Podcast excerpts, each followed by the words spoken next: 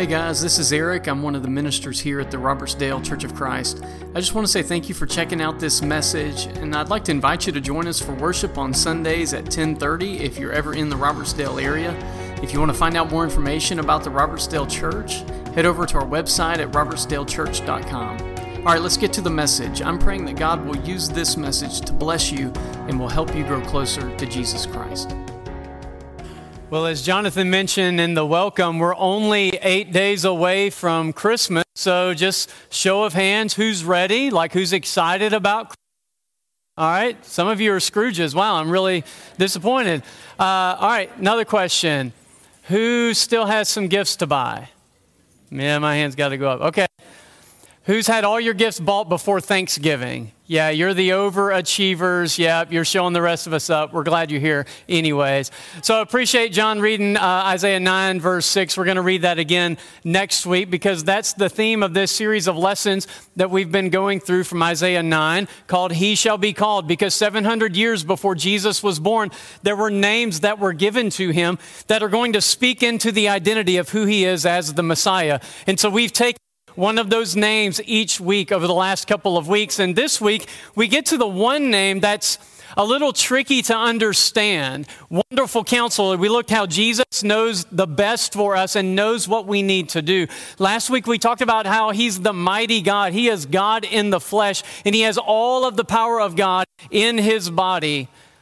Today, this theme, everlasting Father, is a tricky one because is Isaiah saying that somehow God the Son God the Father? Is this something that is conflicting with the concept of the Trinity, with God the Father, God the Son, God the Spirit? Is it saying that Jesus is the Father? Well, no, that's not what it's saying. In fact, it's telling us more so his title, but his qualities or his characteristics. I love this line that one author pointed out. It said it's not the Messiah's role within the Godhead that Isaiah is talking about, but it's his character toward us. It's a descriptive analogy pointing to his character. He is fatherly, he is father like in his treatment of us.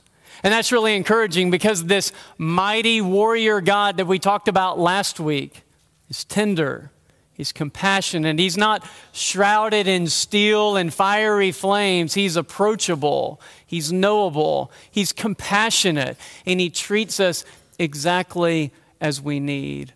And he invites us into himself. He's protective. He's present with us. And he invites us into his presence so that we can enjoy him. This morning, I want to look at a scene from the life of Jesus where I think this quality and characteristic of Father of eternity really comes out in the life of Jesus and how he reacts in a pretty chaotic situation. There's this scene in Mark chapter 5 there are people that have gathered around Jesus because anywhere Jesus went, people were just drawn to him. But there's this father named Jairus. He's a, a leader of a local synagogue that comes running up to him and he's frantic. He's, he's really urgent because he's got a little girl and she's sick and she's dying. And he runs up to Jesus and he begs Jesus, please come back to my house. I need you to heal her. I need you to make her well.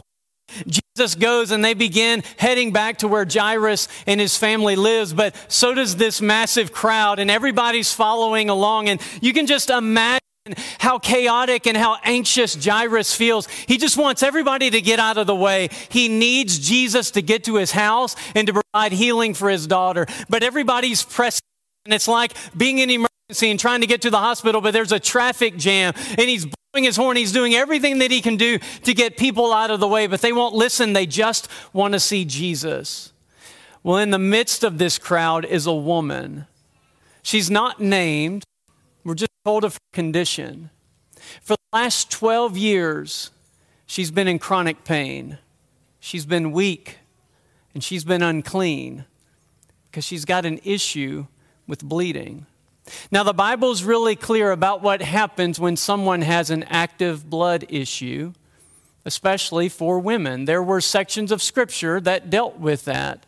And what it tells us is that for seven days after the bleeding stopped, you would be unclean.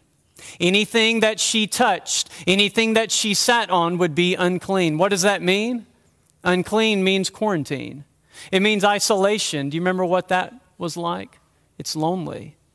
It's depressing.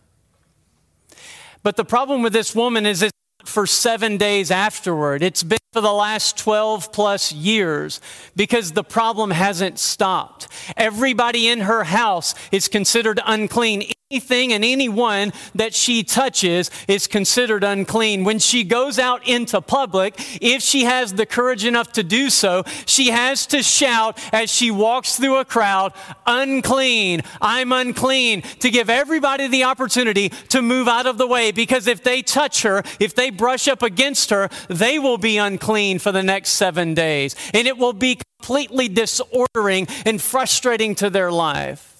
And so the crowds would move. They would part like the Red Sea and they would stare. And they would all judge her, wondering what had she done wrong to be punished by God like this. And it's not just that she's physically suffering, she's financially suffering. She's given everything that she has to find a cure. She's gone to every doctor, she's gone through every form of treatment that they can come up with and it's left her broke. And it's not just that she didn't get any better, the treatments that they've done to her have made her worse. Now, I don't know if you've ever looked into medieval medical practices, but they're horrific. There was this one medical practice called bloodletting, where they would drain a person of nearly half of their blood. In fact, this is actually what George Washington died from. There's another medical procedure that was called trepanation, where they would drill holes into someone's head to release what they thought were evil spirits. There was another one called mercury pills, which is basically like taking poison. And it's only imaginable what this woman has suffered from the hands of these supposed doctors trying to make her better, only to make her worse, and to leave her without any money and without any hope. But that's not the only way she suffered. She suffered physically, she suffered financially and emotionally, but she suffered spiritually. Because she's unclean, she can't go to the temple. She can't worship at God's house. She can't offer sacrifices. She can't go there and pray. She's disconnected from people and she's disconnected from God.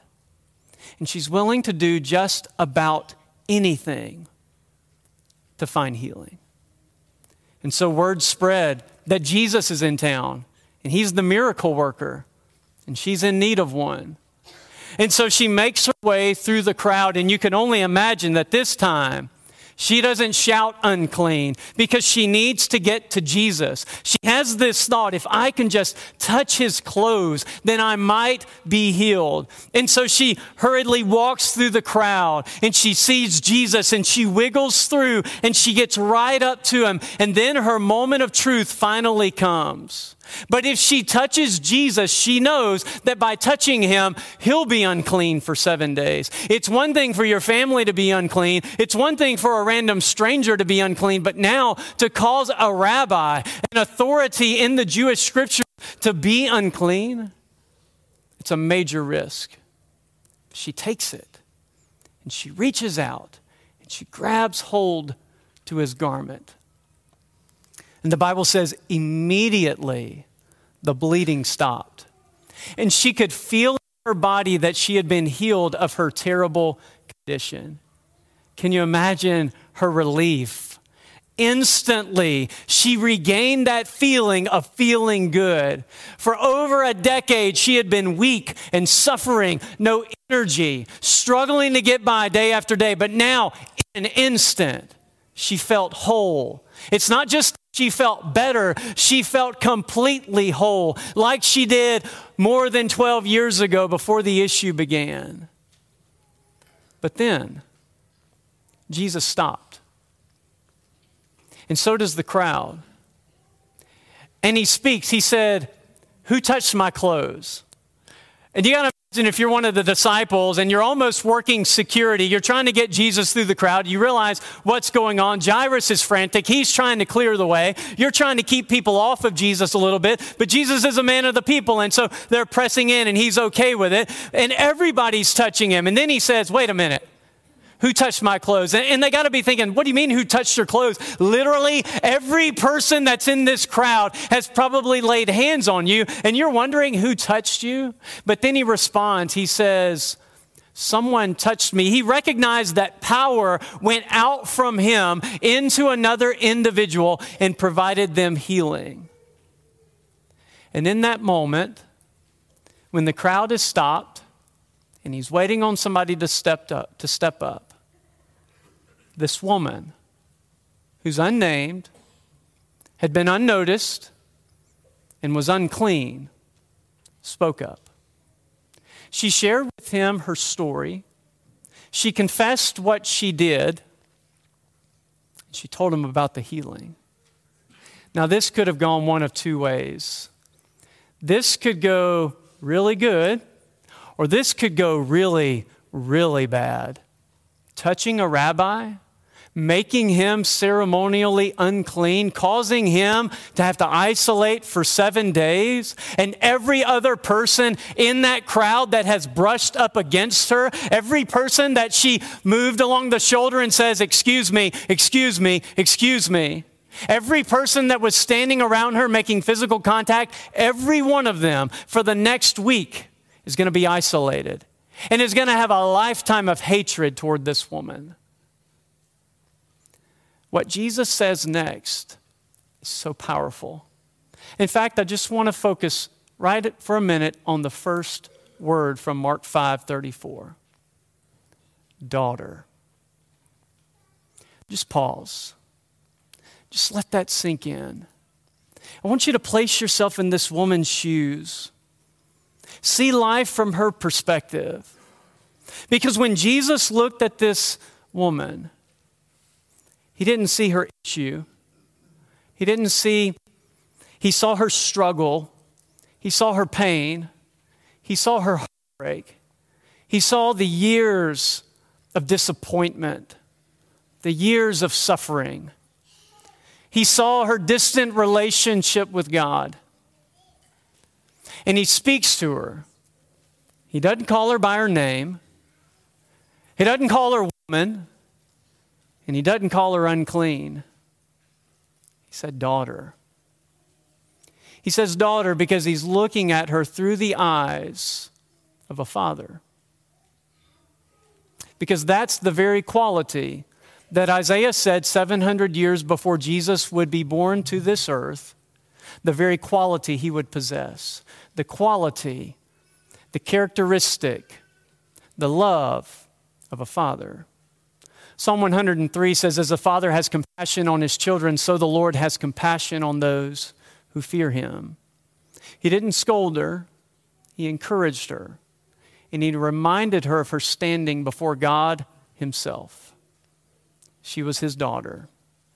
John 1 in verse 3 tells us that Everything was created through Jesus, who is the Word of God, who is God in the flesh. It says all things were created through Him, and apart from Him, not one thing what, that was created has been created. That included this woman, that included you, and that includes me. And so when Jesus looks at you and He looks at me, when Jesus looked at this woman, He saw His creation. He looked at her as a father looks at his child, and He's filled with compassion the rest of Mark chapter 5 verse 34 says, "Daughter, your faith has saved you. Go in peace and be healed from your affliction." I just want to take this idea and give us one big idea this morning that I want to encourage you to spend some time this week thinking through and unpacking in your life. The Son who came to save us cares for us with the perfect, effect, eternal affection of an everlasting Father. There's this question that we're all asking. You've asked it at different parts of your life. Does Jesus care? Does he care about me? It's a question you've asked. It's a question that I have asked. It's a question that every person that has walked this planet, that has considered who Jesus is, has asked. And the entire story of the Bible, there's story after story in the gospel accounts, are all answering this question yes. Does Jesus care when your heart is broken? Does Jesus care when you have a loved one who is sick and is not getting better? Does Jesus care when your marriage is struggling? Does Jesus care when you have a child that's not making good decisions? Does Jesus care for you? There's this old hymn that I grew up singing, and maybe you did too, it asks that question Does Jesus care? And I love the refrain. It says, Oh, yes, he cares. I know he cares. His heart is touched with my grief. Days are weary, and the long nights dreary. I know my Savior cares. There's a commercial that came on during the Super Bowl. It's come on during primetime TV. It's a group of Christian leaders who are very affluent, they got together and decided they wanted to change the propaganda that's being pushed on TV. And there's been this series of ads. Maybe you've seen one of them. It's talking about Jesus, and it ends with the phrase, He gets us. And I love that because He does get us. He understands what we're going through, and He doesn't just get us, but He cares for us. He experiences compassion when our hearts are broken.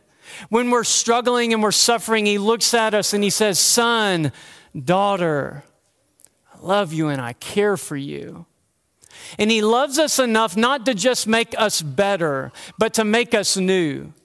And He didn't just heal this woman in Mark chapter 5 and make her better, He made her whole word healing or she was healed of her affliction doesn't just mean that she had a fever and she got a little bit better. It didn't go from 102 and drop down to 100.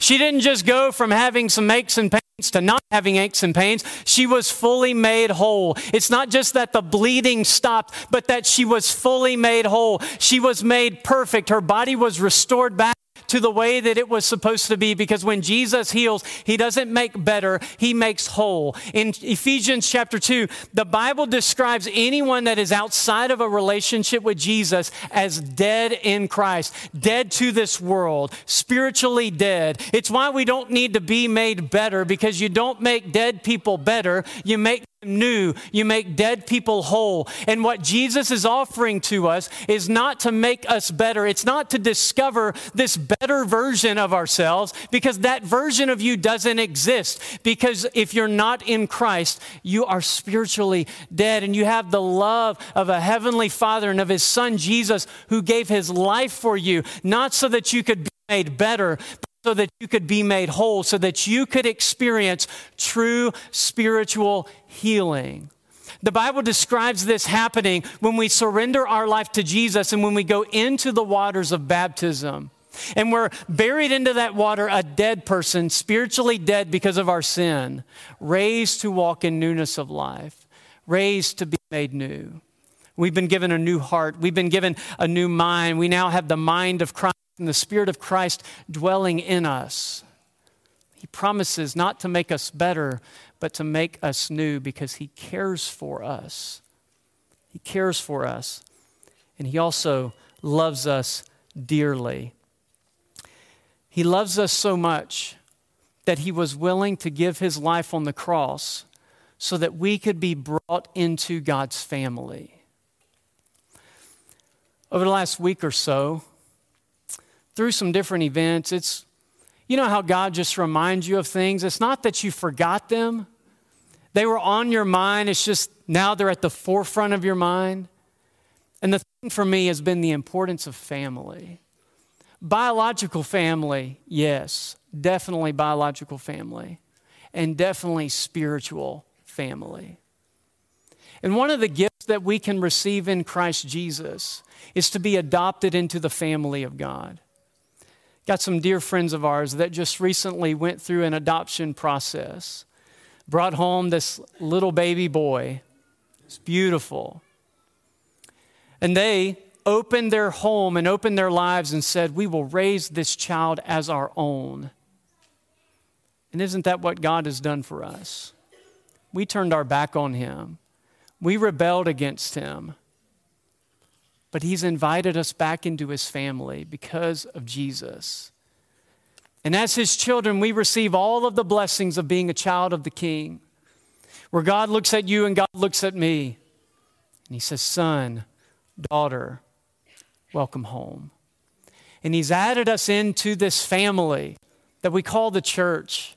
That's not an event on a calendar. It's not just something that happens at 10:30 on a Sunday, but it's a lifestyle it's a family that we're invited into so that when we're weak, we have people lifting us up. when we're struggling and suffering, we have people that call, provide a meal, help financially when we're struggling, sit at the bedside, stay around the clock at the hospital, whatever is needed. That's what family does, amen? And that's what God invites us into. And so if you've just thought that church is just something you go to, you've missed the point of church. Church is family. Ephesians 1 says we have been adopted into the family of God in Christ Jesus. I love every one of you, and I want you to be a part of the family of God. If you've never surrendered your life to Him, you're missing out on one of life's greatest blessings to be brought into the family that is bound together by blood, the most unifying blood, not biological blood, the blood of Jesus that brings us together from different places and experiences and backgrounds and situations in life to where we come together and we say, You're my brother, you're my sister, because we're all children of the King. In Mark chapter 5, after the woman experiences this healing, there's still a frantic father who I'm sure in some capacity in the very far back reaches of his mind is thankful that this woman found healing, but at the same time, he's got a daughter that's on her deathbed. And as the crowd is going nuts over this woman being healed, there's still a father losing his mind for his baby girl. And about the time Jesus starts making his way back to following Jairus, somebody walks up with tears in their eyes, delivers the crushing news I'm sorry, Jairus. She didn't make it. I can only imagine he hits his knees. He cries out. It's broken. I don't know what Jesus did in that moment. I only know what he said. But I can guarantee you this if Jairus was on the ground, Jesus was there with him. Jesus picked his head up. He said, Jairus, just believe. Just trust in me. And he does. He gets up, and they make their way back to the house. It's filled with people wailing and weeping, broken over the loss of this little girl. And Jesus and Jairus and Jairus' wife walk into the little room where the little girl is laying. They ask everybody to leave. And he walks over to this lifeless body and he grabs hold of her hand. Don't miss that significance. He's already been touched by a woman that made him unclean. Now he's touched a dead body. Jesus is not concerned with being unclean, he's concerned with healing. And he speaks to her.